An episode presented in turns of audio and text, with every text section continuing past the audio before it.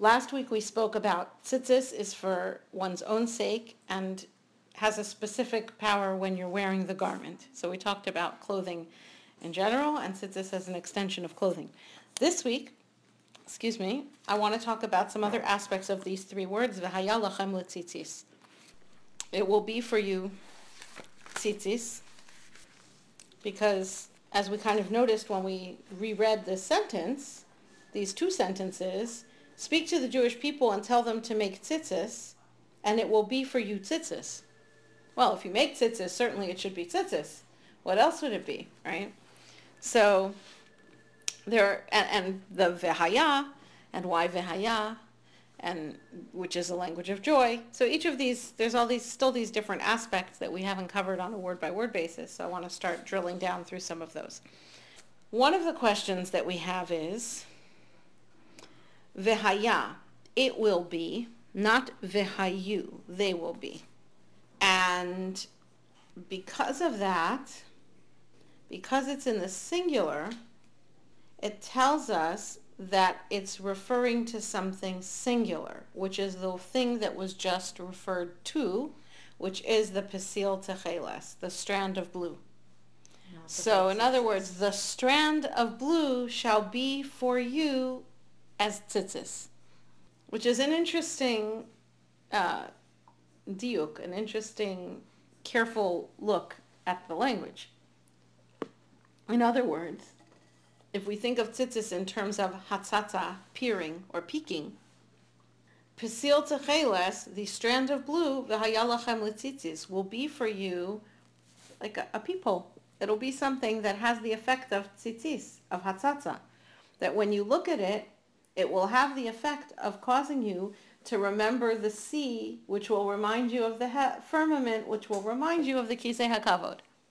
Or isem oso. So then when it says, and you will see it, or him, you will see him, right? But in Hebrew we don't have it. It's referring to the Pasil Techeles, the strand of blue. You will see it, and you'll remember all the mitzvos. So that's one approach to understanding the grammar of those words. Vehaya is Lashon Simcha. Chazal say whenever it says Vehaya, it means joyous things are coming your way. It's happy. So just put it together. It will be, it's something happy. Vehaya lachem letzitzis. What, what's happy?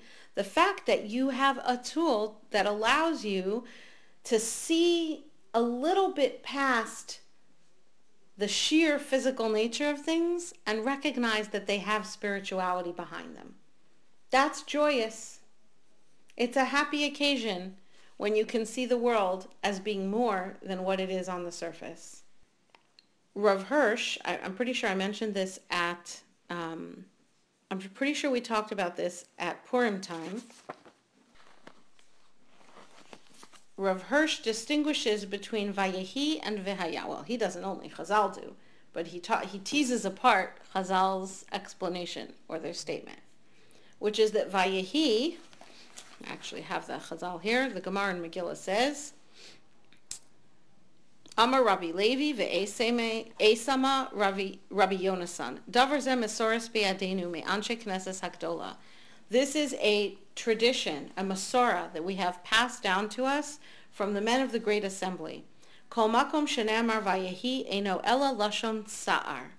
Every place where the Torah says Vayehi, and it was, that is a, uh, a terminology of pain. Tsar, of pain or of suffering. Okay? And the Gemara gives examples. Vayehi bimei Achashverosh. And it was in the days of Achashverosh. That is alerting you to the fact that there is suffering coming, who, which is Haman. Vayehi bimei Shvot HaShoftim. It was in the days of the judging of the judges. That's the opening of Megillus Rus, coming up soon in a shul near you. it was in the days of the judging of the judges, and then there is the Ra'av. There was a famine. And I'm going to ask you at the end of this page to tell me, do you want to do a pre pre Shavuos shiur, or should we save that for Shavuos? Because that's the question. It's a very interesting shiur but it's a little bit more about Rus than it is about So we have a choice, a fork in the road coming up. We have to make good choices. Sounded like you had other other ideas for, for topics for Shavuos. I have lots of ideas for topics for Shavuos. So I've got this thing is like so thick. I don't know how we'll ever decide what we'll talk about for Shavuos. So Okay. we could do like Lots of options. I haven't heard yet how many speaking slots we're opening up, so we have to put it together. And how much I think we want to hear from from the women, how much they think they can come to hear shiurim. You know, if they stay up late, if you know, if you're up till two in the morning or later, the first night, you're gonna want to go to shiur in the afternoon. You're gonna want to sleep in the afternoon. So I think something something we should discuss, but not in the middle of this year. So that was just a heads up that you're going to have a decision point coming up.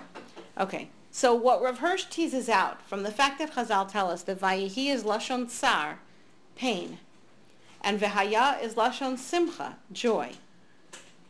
Okay. Already you're thinking, ah, we keep talking about this: the pain and the joy, the dark and the light, freedom of the night, freedom of the day. Right. The idea that we go through dark times, times of pain, and we go through end up with joyous times, times of happiness. Good morning, mommy.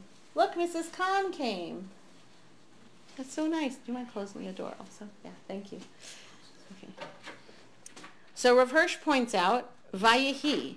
So this is a very, you're going to have to hold two ideas in your mind over here, or four, because as the Mishnah says, two which are really four, or four which are really two. Vayehi, the way we translate that is, and it was. But if we break it down, what you have is vav, and, which we're using in accordance with the grammatical concept, with a grammatical concept that says that there's such a thing as a vav hifuch, a vav which reverses. So that when a vav, this is common in the Torah, that when a vav is in front of a word, we say that the tense of the word flips. So that's what you have here. Vayehi. The word yehi means there will be. Like yehi or, God said, let there be light. Like yehi, there will be light. Doesn't mean let there be. It means there will be light and there was light. Okay. Yehi means it will be. Vayehi means and it will be. Like kind of in a really, really technical, literal sense. Vayehi means and it will be. And yet we translate that as and it was. Past, we, we turn it from the future to the past. That's called vav hifuch, the reversing vav. The vav that causes time to travel in the opposite direction. Okay? That's why I said this is four, which is really two. Vihaya, which we said is a happy word, which means and it was, means and it shall be. Vihaya refers to the future and it shall be. But if you would break down the pieces literally and not use the concept of a reversing vav and just say, what if it wasn't reversing? You'd say it means and it was, not and it will be. The words mean the opposite because the words themselves are time-bound words. They're referring to a look at time. And then you put in front of them a vav that reverses the time, and what you get is the opposite of what you said. So what Rav Hirsch says is that in looking at the sort of literal breakdown of the word, what you're seeing is the perspective which the Torah is calling upon you to stand in. You remember, uh, we mentioned this at Purim time because I was so excited when I heard this idea. And it was applicable. It's from the Gemara Megillah. Okay, so Rav Hirsch says, when we say Vayehi, and it was, the Torah is calling upon us to read this passage from the point of view of the past, where someone who is standing at that time, let's say 100 years ago, or 1,000 years ago, or 2,000 years ago, for them it's Yehi. It's what will be. They don't know how the story is going to come out. Everything is yet in the future for them. That's Lashon Tsar. That's painful. Wherever we are standing and where the unfolding of events is not yet visible to us, that's painful. We worry, we don't know how it will be. It seems like it's bad, we don't understand the whole picture, how it's going to play out. So from the point of view, when the Torah calls upon us to see something from the perspective of someone who is in the moment of what is being told, That is Lashon Sar. Because they cannot yet see how it will unfold. That is Yehi, Vayehi. Okay. When the Torah tells us Vihaya, which means it will be in the future, what the Torah is saying is, I want you to put yourself in the frame of reference, in the perspective of someone who is standing at that time in the future, where from their point of view it's Vihaya, it was however this story is going to unfold is going to be seen from the point of view from someone who already saw it unfold completely. That's Lashon Simcha. That's happy. Mm-hmm. Every story has a happy ending.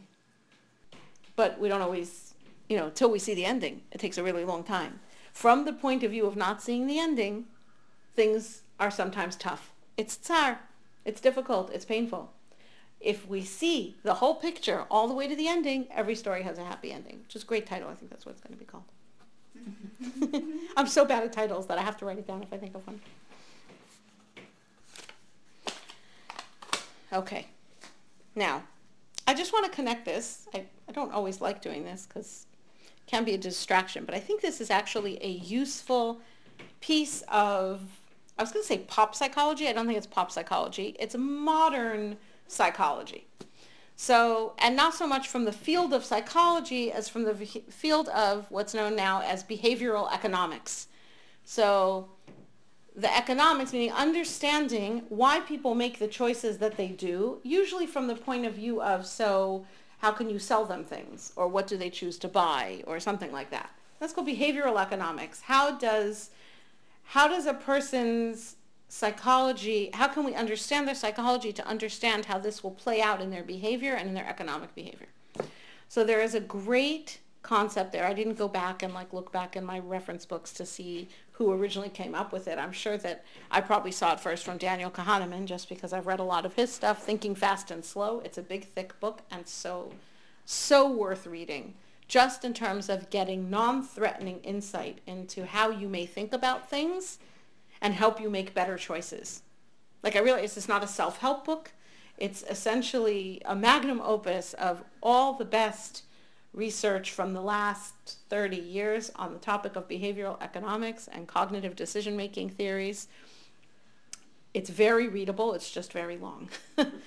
and it's very practical. Like you can think through the thought exercises yourself and see, did you in fact follow the pattern that they describe? And if so, then you can become aware of that and use that awareness to help you make better decisions. So it's awesome that way. It isn't Musser, it isn't psychology, it isn't, it's just very practical observation-based stuff.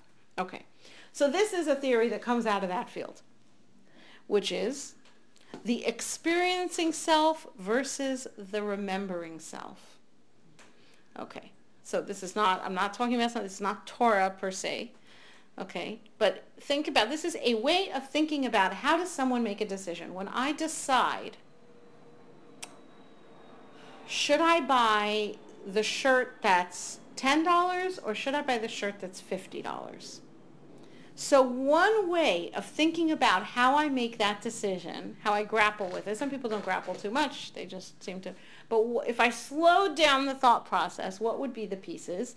Part of it is trying to, um, to imagine in my mind two different ways I might feel about this.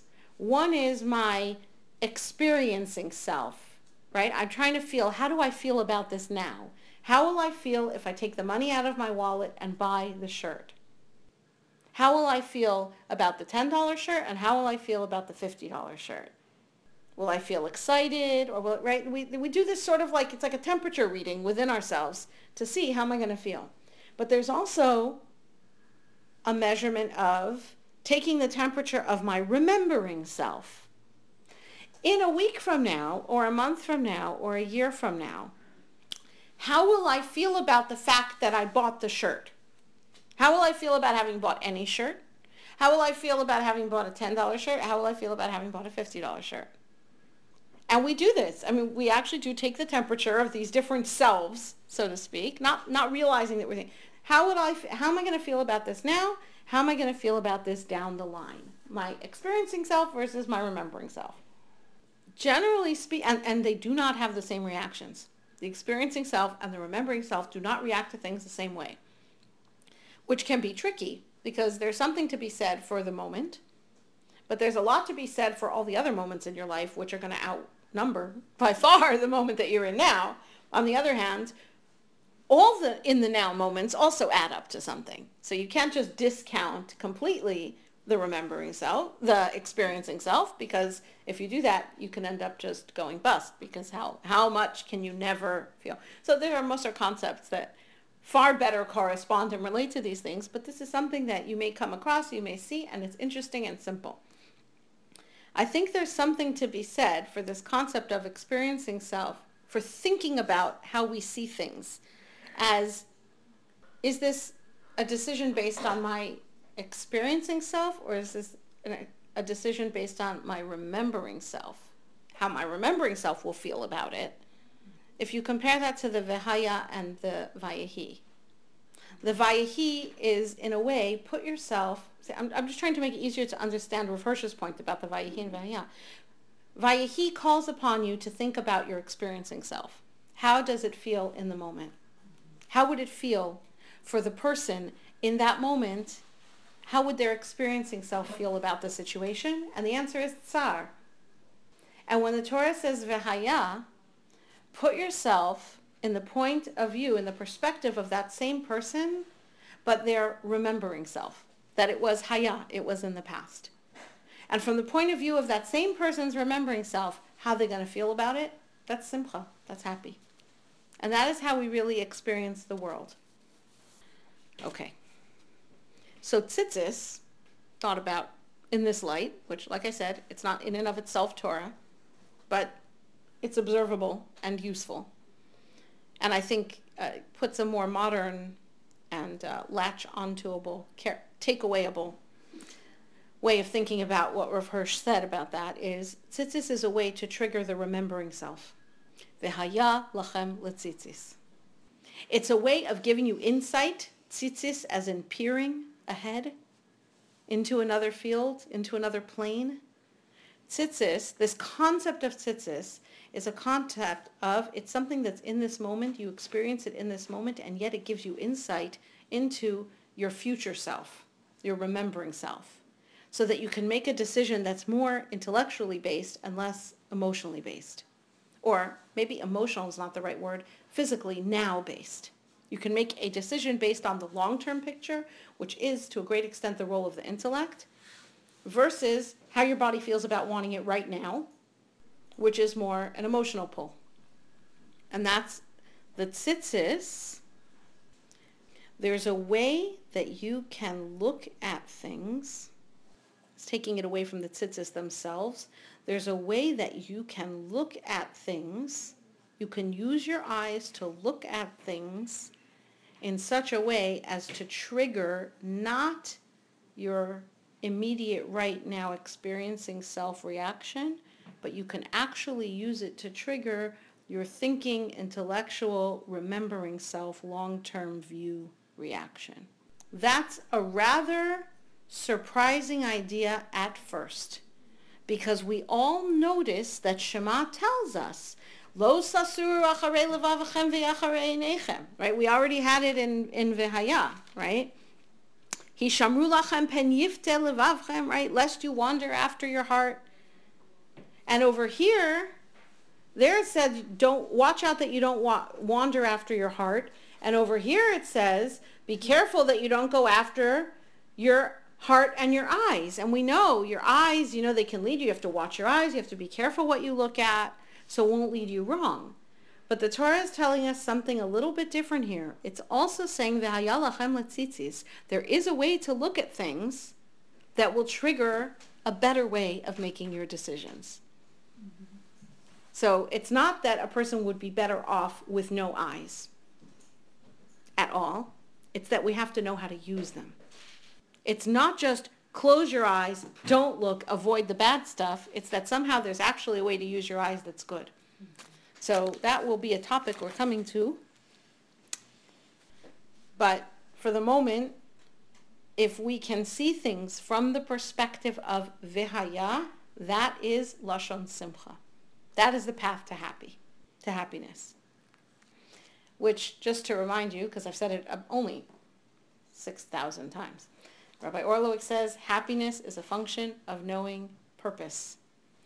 Tcheles, psil tcheles, tcheles is a word like tachlis, purpose, objective, end goal, tachlis.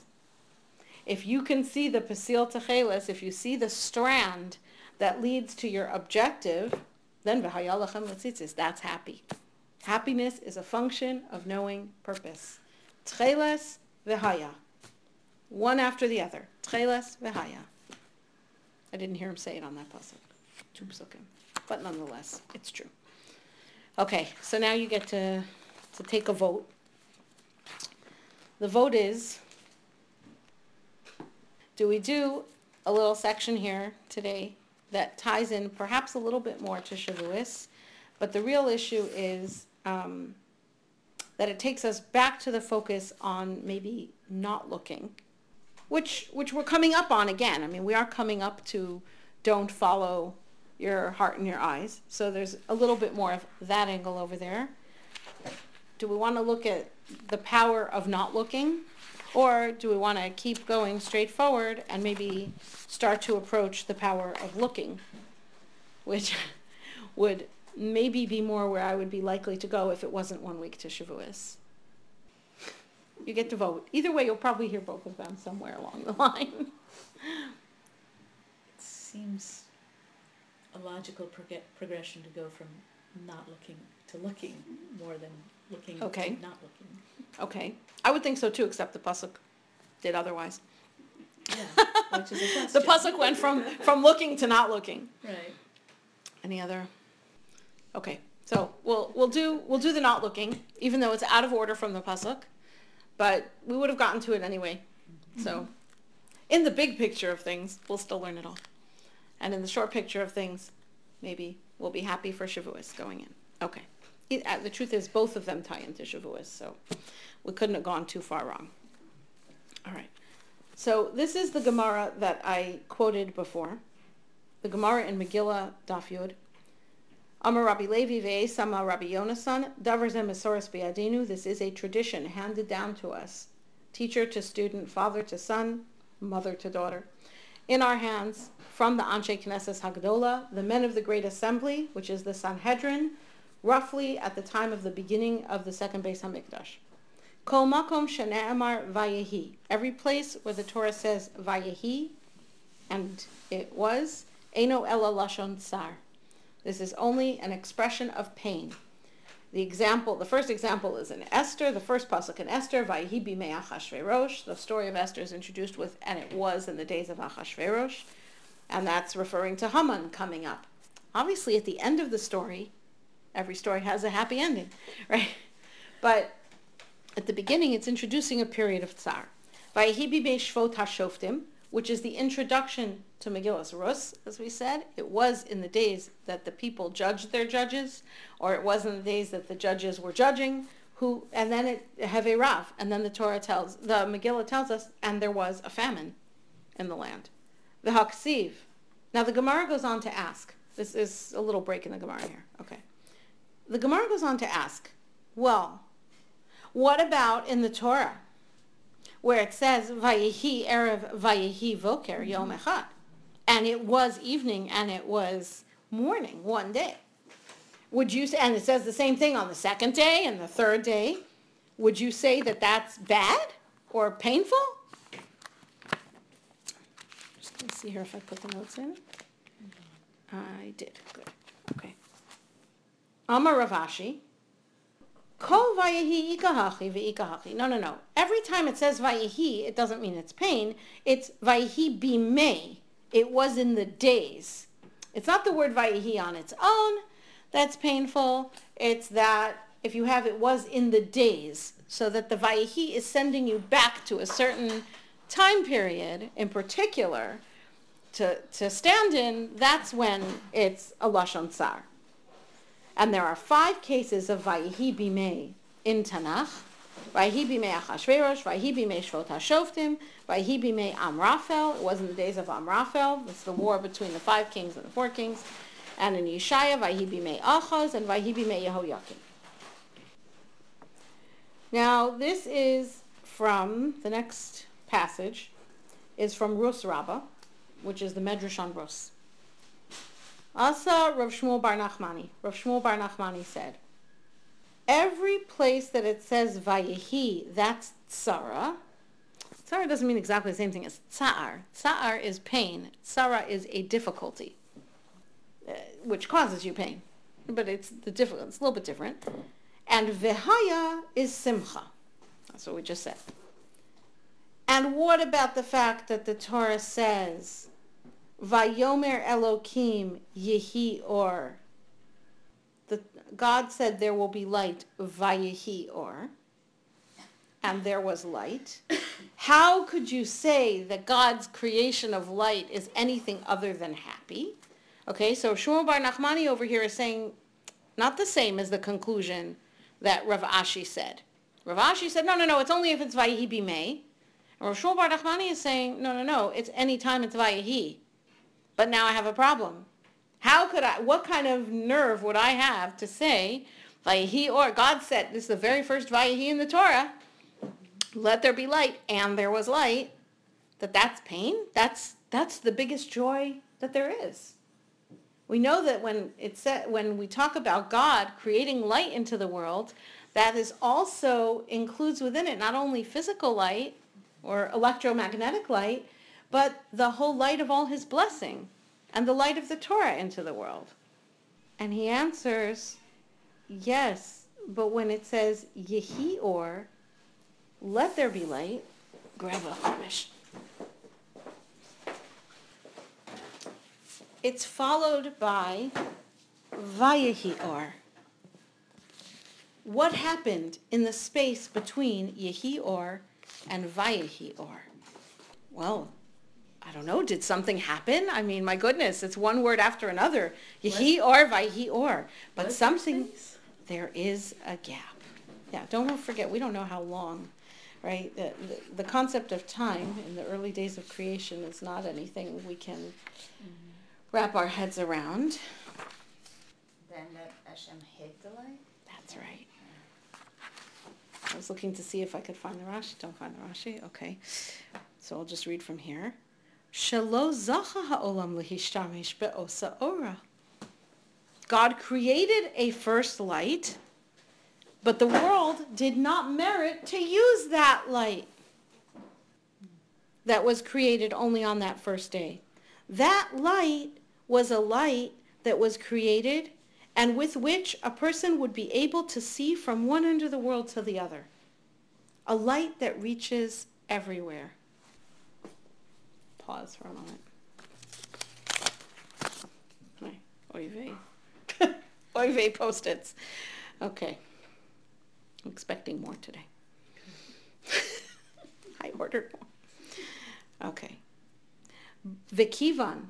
But since Shira'a, God saw, Sha'asidin Risha'in Latses, that in the future there would be wicked people who would be born, Kidor Enosh, like the generation of Enosh who began to rebel against God and worship other forces, the Anshe Dor Hamabul, and the generation of the flood who left all morality, all propriety, all kindness behind them. Vidor Haflaga, the generation of the dispersion who sought to rebel directly against a God that they knew perfectly well was there and wanted to go with their own might. Uka'anshe Sodom, like the people of Sodom who were so cruel to one another. God took that first light and he put it away. He hid it away. Nignaz, it's hidden. As the verse says in Iyov Vayimnami Rishaim Oram, God uh, restrained or held back from the wicked their light. Vegan, Veganazo and he hid it away. He Ganzo is to stash away, but it, it's not lahachvi or lechasot. It's not to cover it. It means to put away something valuable. You know, it's like you put it in a safe for safekeeping. He kept it for safekeeping. Latzadikim la'asid lavo. For the righteous in the time to come. As it says in Tehillim or Zarua latzadik. Light is planted for the tzaddik. Oh, That's interesting. So Rav Shmuel Bar Nachmani just came and said every time it says Vayihi, it's sad. So you might have a question, how could you possibly say that in the creation of light itself there's pain? The answer is there's Yehi Or and there's Vayihi Or. God created a light that was much more powerful, much more intense, much more visual as well, but revealing internally, externally, and spiritually, physically, and he put it away. That holding back, you know, the word Sarah, which we said means difficulty, right? Sarah means narrowness, a restriction. There's a restriction that happened, a restricting process, not restriction as in forbiddenness, a restricting process that happens in there, in the gap between Yehi Or and Vayehi Or. So there is a little, a little point, even in this great happiness in the creation, there is, even within this, a little point of pain. Okay. Now, I saw this, this collection of things. We're not only going to take it in, not only, I'm not fully going to use what's here. This is a sefer called Edrei Tzon on Megillas Rus. It's written by Abba Tzvi Naiman, Rabbi Abba Tzvi Naiman. He once came here. He was here. I remember he was at a meal in the backyard on Shabbos. Amazing, amazing sefer. My brother told me about the sefer. He also he wrote the book about the different cities of Eretz Yisrael in accordance with Torah. That's the same author.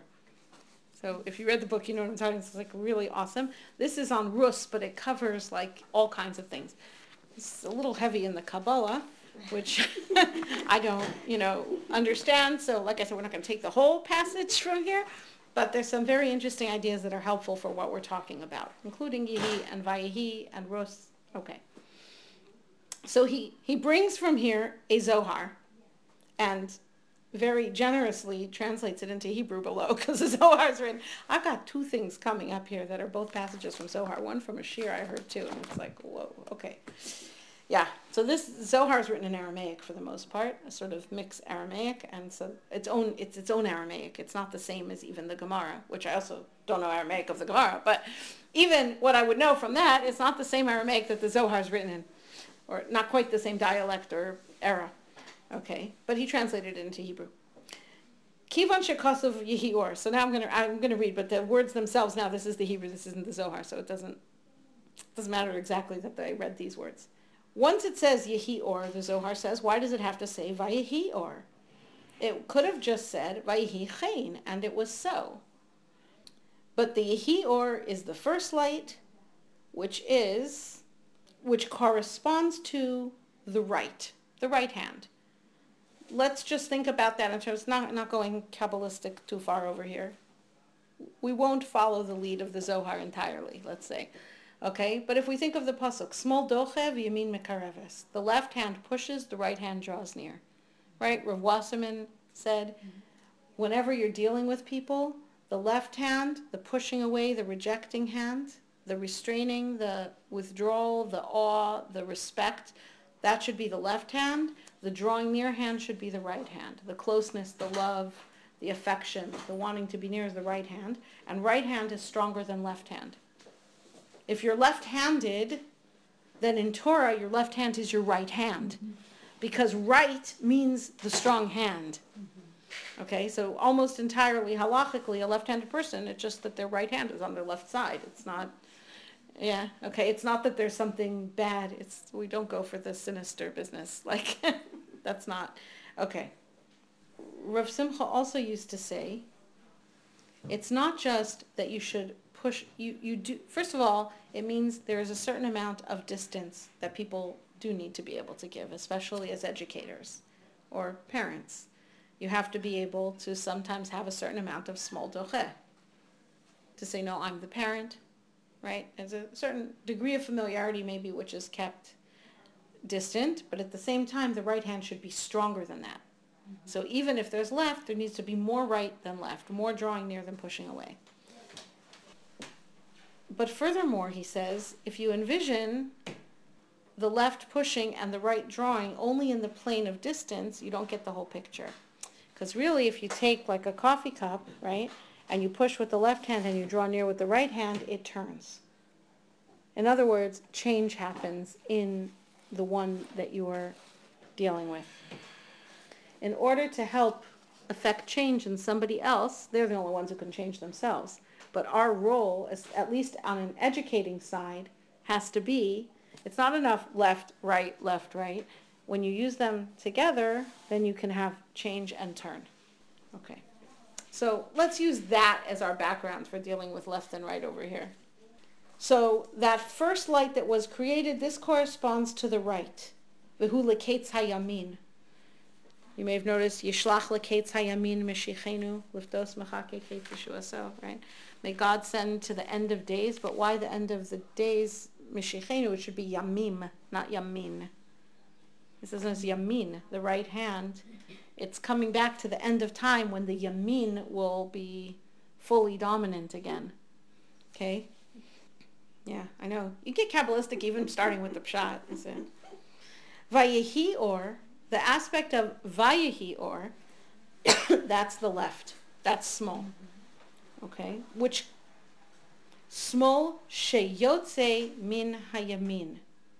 Okay, so the Zohar just went, I was going to say another step. This is not just another step. Just shifted the whole conversation into yet another plane. Because Yehi or Vayihi or, he says that's right and left. We don't, we don't need to know more than that. That's enough for us to feel, let's say, a relationship with God that is warm and drawing us near and love and a relationship with God that also keeps a distance and awe and says, you have to serve me and, okay, you have to do what's right and wrong. There's schar and onesh. All right. But these are not just two separate expressions of right and left. Yehi or, vayehi or. God said there should be light, and there was light. This is left born of right. This is not just a left reality and a right reality. This is the left, this, the side of, let's call it din, but I'm not sure that that's correct, that comes from the love. Let's call it yira that comes from ahava. That's the relationship. Okay, that's very different. And he says this is one of the yisodos. This is a fundamental concept that it is from the right that the left is born. Yehi or, vayehi or. And that is the first Vayehi in Torah. This is telling us something very, very important. If every Vayehi is a Lashon of Tsar, but Vayehi is telling you that the Tsar is born of the Simcha. It is a product of the Simcha. It's not a separate power. It's not something that, well, if you can only overcome that, you can get to the other. It's, it's inherent to it. That the Simcha is inherent to the pain. They're tied up together. You couldn't have that. The, the, the pain has a purpose, and the purpose is the simcha. That's an astonishing thing. You'll never read the beginning of Bereshis again, that's for sure. It's not the same way as you read it before. Okay. It's amazing that it's the essential even before the chet. It's absolute. It's beyond It's before the chet. You notice what the first. Gemara said. Yeah. You notice what the first said. Rabbi Eisman calls it a foreshadowing of the chet, but it's it's clear that it's not just a foreshadowing. It is built in. Yeah. It is absolutely built in from the beginning. These two Gemaras already told us. First of all, they said, well, what about all the other days? It's not only the first day that says Vayihi, it's the second and the third, right? Vayihi Erev, Vayihi Voka. There's always a Vayihi. Okay, so that's one indicator. Uh, another indicator is Hashem looked ahead and saw there would be Rishaim. So this structure of the world absolutely is built into the world well before the Chait ever happened. This is really, I, we've said it before, the Chait almost seems inevitable. Right. It's not inevitable, there's free choice. There's massive free choice involved. We have it as well. But it is the way God created the world, is that there is this, this tension between left and right. But to use Rav Simcha Wasserman's parable, that's what changes us. The tension between the left and right is how we turn and change. Which brings us to other ideas we've spoken about that have to do with tshuva and geula and the place where a Baal tshuva stands. Even a perfect tzaddik doesn't stand. There's the importance of our change and our role of free will in that change, which demands free will also to sin in order for that change to be possible, that is built in from the beginning, absolutely. Right. The, the Not only that, I went feeling. back and I found that I probably shouldn't say this. I went back and I found an element of restricting in every single day of creation. It's right out there. It's not, I mean, right out there. Not all of it is in the Psukim straight out, but it's, you know, you don't have to look much farther than a Rashi. I was listening to Rebbetzin Heller, and she was pointing out over and over again that Gelus tied to Tzar restriction is the thing that reveals. Yeah, legalot, Yeah. to reveal. So glad to hear it from a higher source than myself, No, that's for sure. that process of restriction and Yeah, this is. Mi Mitzrayim. We came from Mitzrayim, from the narrow place, the constrained place, Leor Gadol. A great light. Okay. Okay. So now I'm going to come back to Rabbi Naiman's text in Edrei Tzon. So we see that the root, sort of the, the first, the index case of every Vayehi in Torah is the first one. We know that principle, which is Vayehi or, let there be light, or, and there was light. The light which God put away, stashed away on the first day, that would have allowed people to see from one end of the world to the other. And therefore, this is not 100% a sign of bracha because the restriction of the light is the introduction of the dark. The fact that we have God created darkness, this comes out from this aspect of the light which would have let, let's go back to our discussions on sun and moon for a minute. Remember we said the role of the moon is that it can shine the light of the sun into places where that light doesn't reach. But there was a light that has been hidden away that reached from one end of the world to the other. Meaning the entire world could be bathed in the same light at the same time. Which now is not so. Now half the world has light, the other half has dark. Okay. So this is the cre- so Hashem is creates dark. This is a different level of creation, but that only happens after the fact of the restriction of the light. Okay. Now, if we consider that God, cre- the Holy One, blessed be He, created His world in order leha'ir ulahativ lebruav, in order to shine His light and blessing and goodness onto the creatures that He would create, but because of the deeds, because He saw there will be rishaim, Hashem felt compelled to put away the light until such time as it would all be repaired. The hiding of that light is what we call tsa'ar, pain, suffering. We might say then that pain or suffering of vayehi, every time it says vayehi, and that's pain, it's not just tsa'ar, it's tsara. It's the pain of that which is restricted. In other words, the place where the light could have been greater and it isn't. And therefore, we are on a restricted diet of the pleasure, so to speak, because of our own deeds, in essence. That because of our own mistakes and problems, we are limited and we feel that as pain. Okay, we're gonna, we're gonna jump ahead a little bit. it's also a tool know, projecting. So put our own strength. Yeah, it's all absolutely.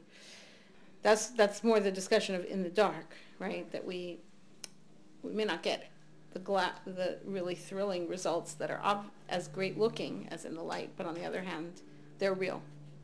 They're very real. Um, okay. Okay. There is a Gemara in Kiddushin. Um, I want to share two things really. One is a Gemara and one is a Rashi on a Gemara. The Gemara in Kiddushin says, Mem Aleph Amud Aleph, um, De Amar Rav Yehuda Amar Rav. Yehuda, Rav Yehuda said in the name of Rav, Asur la'adam she'ikades es ha'isha ad ena. A man is not allowed to marry a woman until he has seen her. Even though in theory you could send a messenger to marry a woman for you, you can't do that if you haven't actually seen her. You're not allowed to marry someone you haven't seen. Why not? Shema yire davar meguna v'tisgane alav. Tisgana alav. Lest he see in her, when he does see her, something megune, not so nice, and she become then a turnoff to him. I, I don't mean only sexually. Like, he look at her and not feel drawn to her. He'll feel repulsed in some way. Virachmana Amar. How do we know that would be such a problem?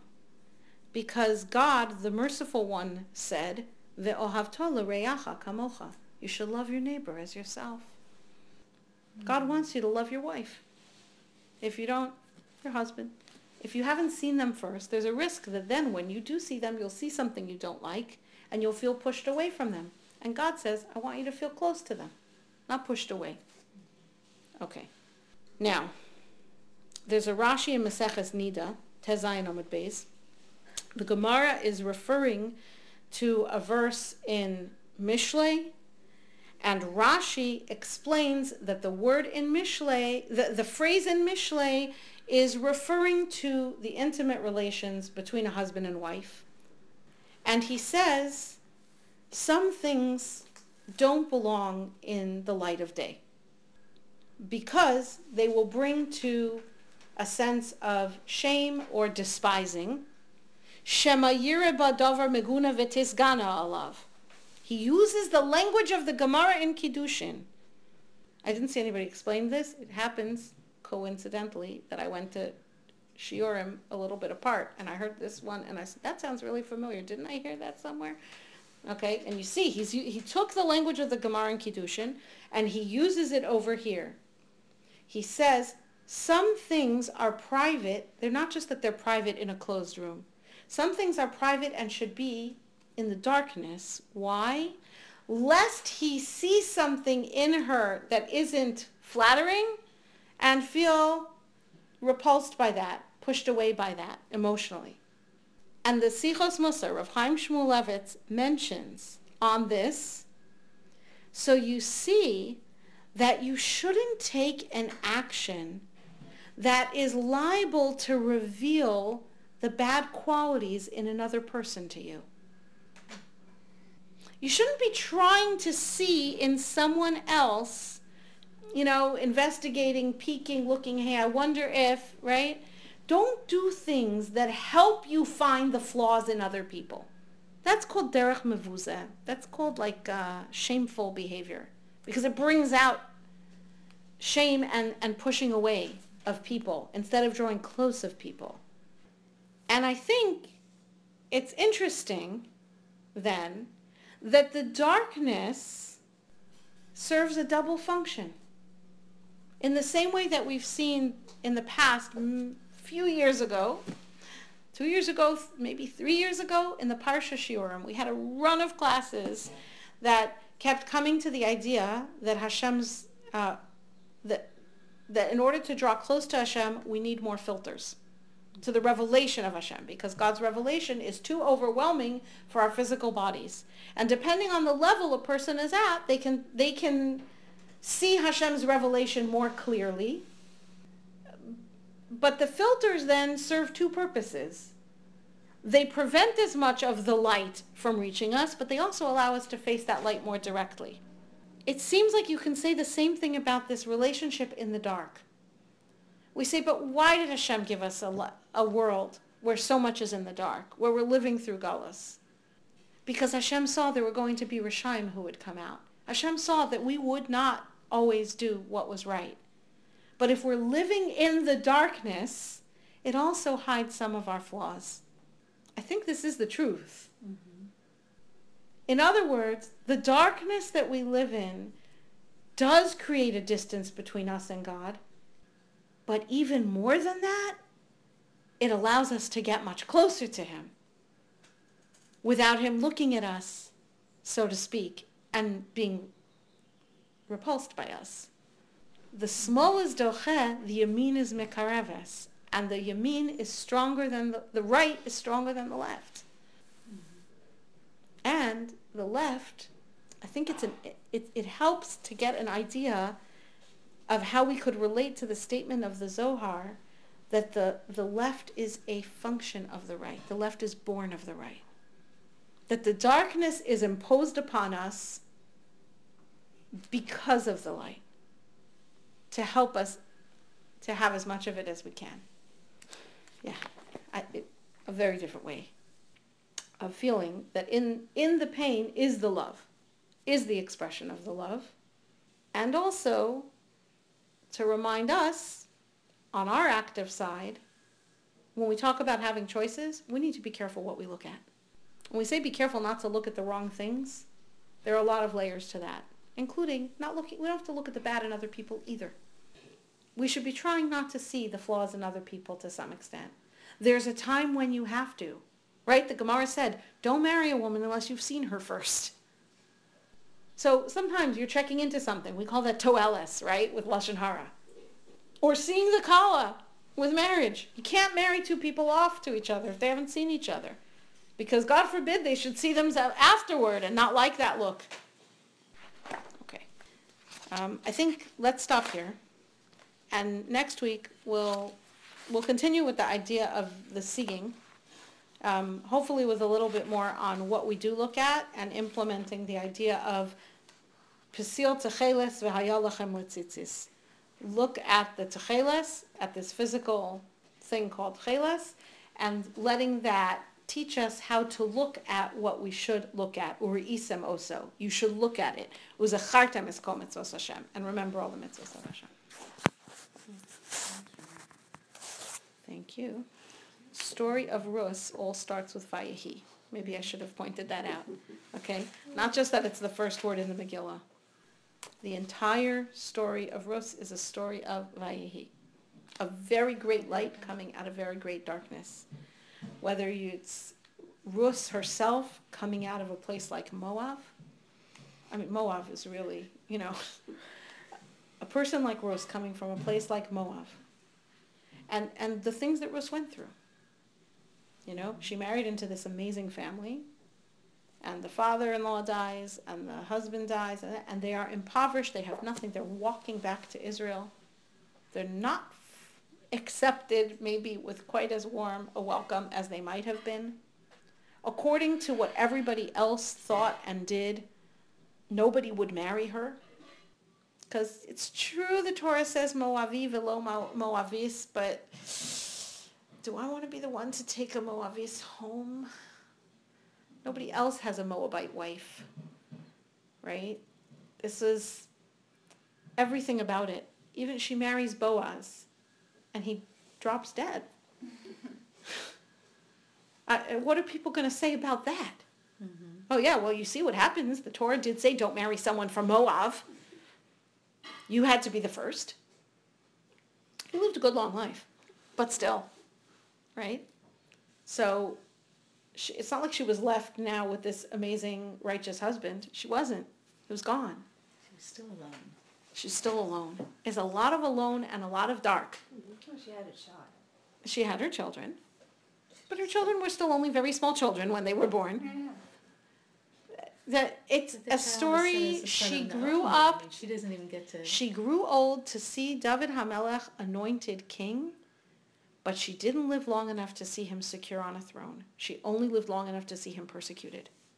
It wasn't. The story of Rus is a story exactly of Vayehi because it is also the story of the genesis of Mashiach and the genesis of the time of great light. It all starts there. There's a reason why Rus starts with Vayehi. It's not just the famine. It's the whole story. So that's why I said more the focus of of Shavuos, but important. Every story has a happy ending, but you gotta you gotta be willing to wait all the way to the end of the story. Some stories are very very long. Mm-hmm. Even longer than that book I told you about. So, going back to the other, oh, I said, did she understand the purpose so that she could be happy even during the, the difficulties? It's an interesting question. She, question, I mean, I assume that what you're asking is not did she understand that there was purpose, but did she understand what the purpose was? Yes. Did she know that she was going to give birth to the future dynasty of kings? I don't know. I don't know. Yeah, She didn't have that kind of. But I think her whole process to join Hashem, that was her joy. I mean, the joy Right. was she Right. Mm-hmm. You could have joy and still be uncomfortable along the way. I mean, I think that if, you know, mention that she lives tremendous loneliness. She has Naomi. But how, why does she have Naomi? It's she's choosing to connect herself to somebody. Mm-hmm. It's really coming out of her own effort, Mm-hmm. completely her own effort, all of it. You know, I mean, yeah, Naomi advises her to go, but I can't even imagine what that took to do it. She clearly was not so enthralled with the idea at the beginning. Mm-hmm. I'm going to dress up and sneak out into a dark field at night and crawl into this man's shed? He's a tzaddik. He was a shofet. Aside from her own personal behavior, which was so modest that she modestly caught his attention by the fact that she was so modest, Yeah. for what that's worth, right? like, I, you know, she's not going to go sit by the men and eat by the men. I mean, over and over and over again, her behavior is so refined. It's so refined. And then Naomi says, "Here's what. I, here's the plan. I can't even conceive of what it took for her to overcome that, right? Mm-hmm. But that's that is attachment in the dark, essentially, Yeah. choosing to But be she- attached." She had already, you know, had a history of doing sort of the opposite, you know, leaving Moab, you know, was she's doing the opposite of what the people of Moab do, you know, Right. choosing she already made a lot of choices that were like the opposite of like what had been expected of her before. Right. Her motivations are not what people will think about her. Right. That's pretty clear. Yeah. When she decided things, it wasn't about what people would think about her. Right. Okay. So, that's them. That's how we got David, who brought the Mashiach. That's how we got David. That is the, the birthplace of Mashiach is Rus. But it's a story that starts with Vayehi, with pain.